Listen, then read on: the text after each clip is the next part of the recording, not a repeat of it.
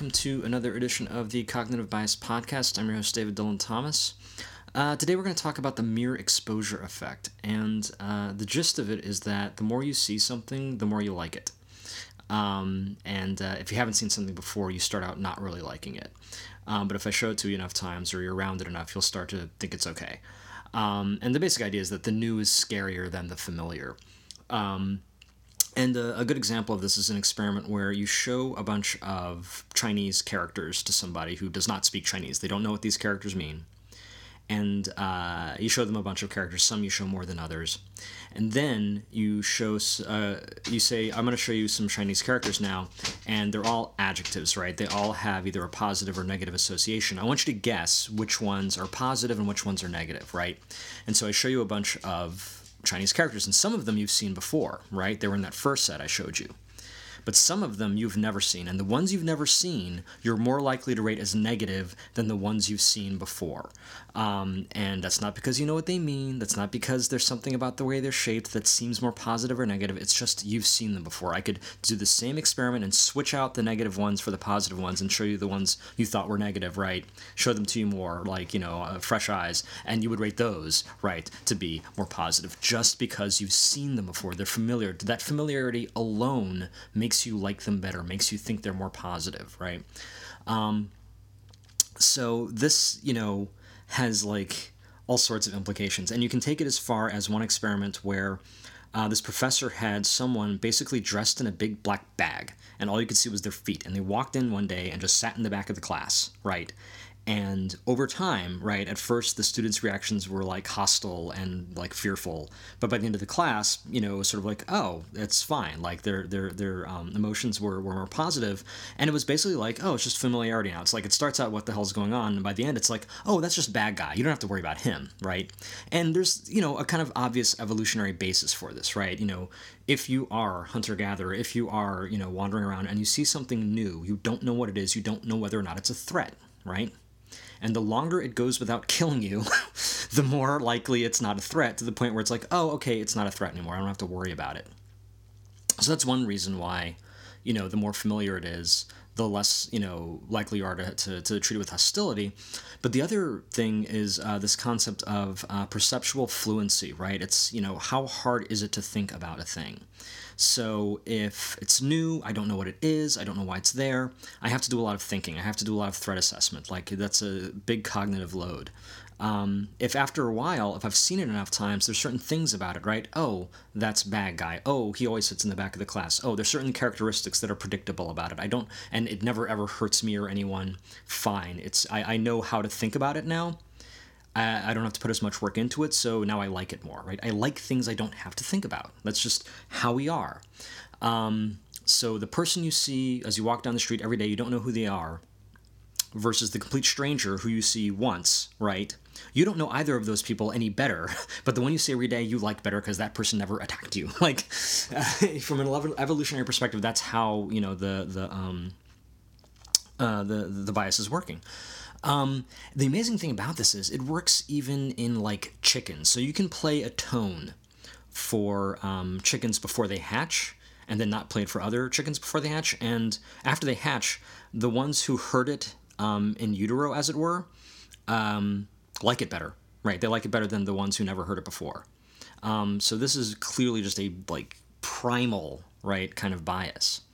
And to that point, like they've shown that this works well if like I show you like an image of I don't know like an octagon, but it's flashing on the screen really quick, right? And you don't even you may not even know you saw it, right? It's almost like subconscious.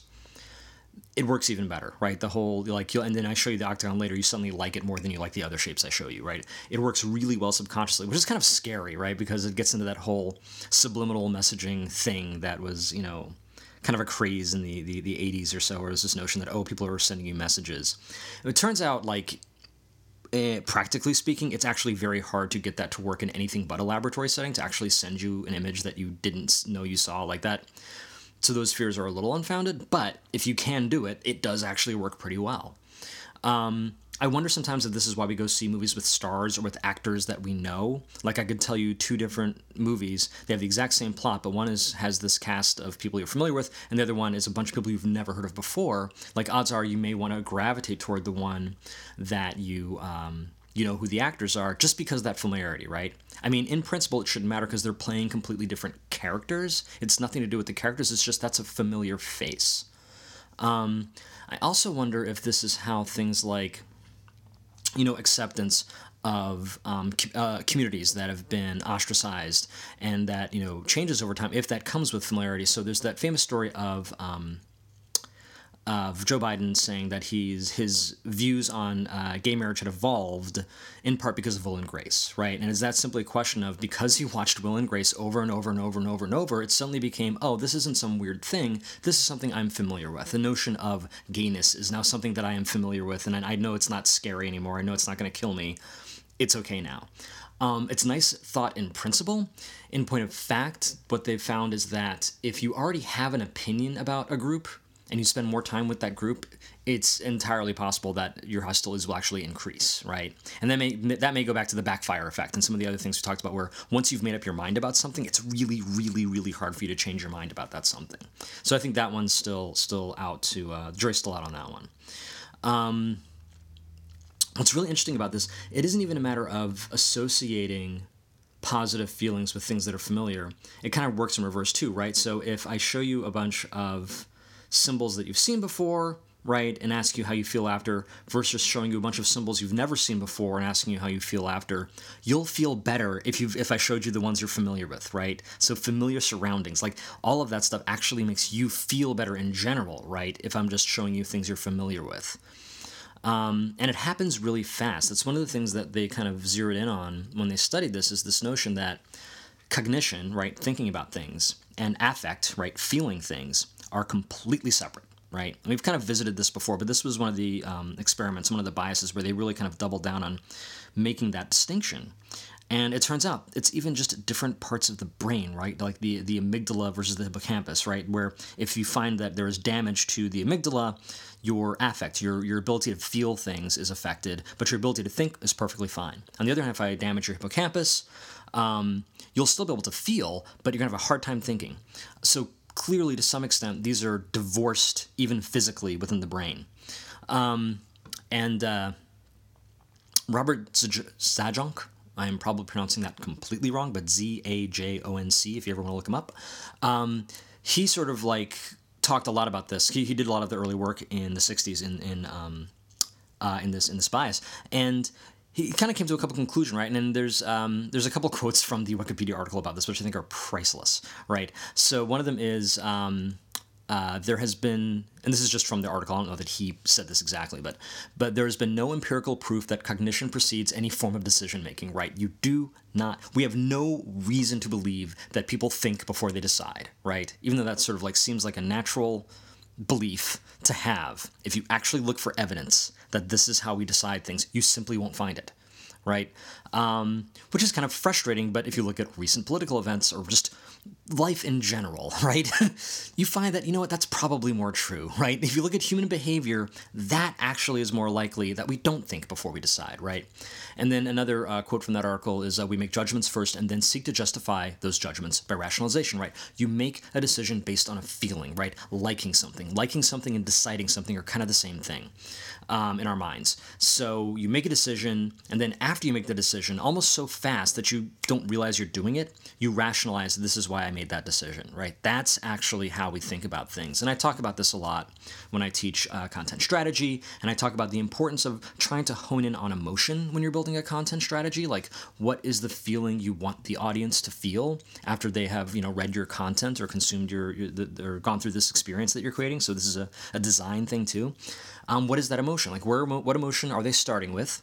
And what emotion do you want them to get to? And I think this is really, really important because they're not going to make the buying decision or the I want to donate blood decision or whatever the decision is that you want them to consider um, without emotion. Like, emotion is actually how they're going to make that decision. So until they arrive at the emotion that you want them to have, they're not going to make the decision you want them to make.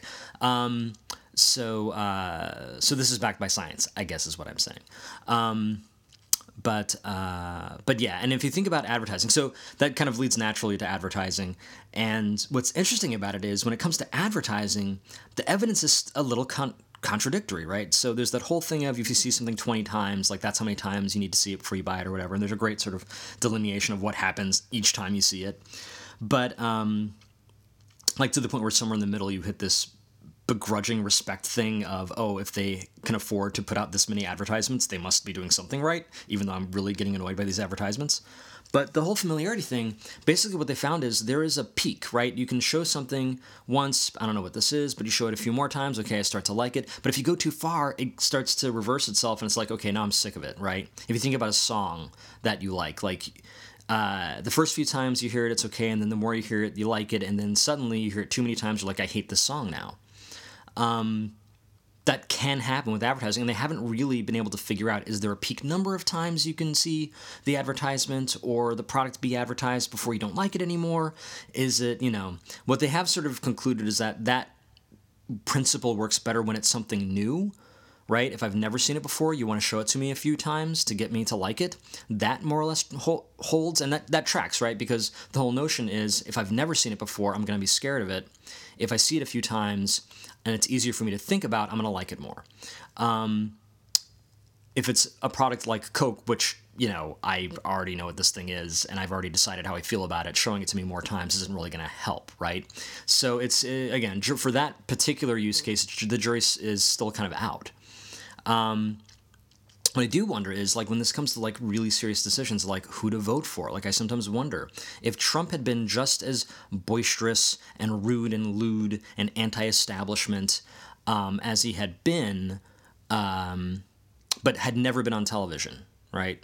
Had never been in our homes like night after night after night, right? Like if we didn't have that level of familiarity, would he still have won or would he still have done as well, right?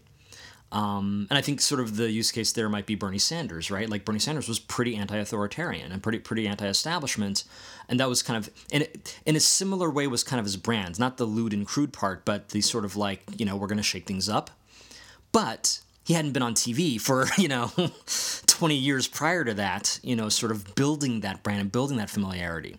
Uh, and again, I'm sure it's much more complex than that. Um, because Hillary, on the other hand, everyone knew who she was, right? Like, but had she, you know, been on TV any less than Trump, probably. I don't know. But uh, basically, what I'm saying is, I'd love to go back and do sort of like a familiarity scale, if you will, and see if, generally speaking, we do vote more for the people that we've seen more. Um, so, anyway, uh, a lot of food for thought. But the, the, the one piece of advice I would give you, um, and this is coming in part from, uh, like I said, I'm finally getting into. Um, I'm listening to the the audiobook for uh, Thinking Fast and Slow, which is like the Bible of cognitive bias. And um, one of the kind of recurring themes, and this comes up too when you research mere exposure effect, is that if you make a decision, in this case, what to like and what not to like, ask yourself why you made that decision, right? Investigate your choices. Um, and this comes up in other cognitive biases, right? Because these things happen so fast you don't think about them actually think about them, right? Sit down and say, okay, I made that decision. Why did I make that decision? And if I saw someone else make that decision, why would I assume they made that decision? And is it the same reason, right? Like try to explore why you did something and don't just sort of accept that you did it. And don't sort of accept the rationalization you've come up with on your own, like actually, like without thinking about it. Like actually think about it. Um, so actually, think. That's, I guess, the, the moral of the story. Think. Anyway, um, that is uh, all for uh, this week. Uh, this is the Cognitive Bias Podcast. I'm your host, David Dylan Thomas, and I will see you next time.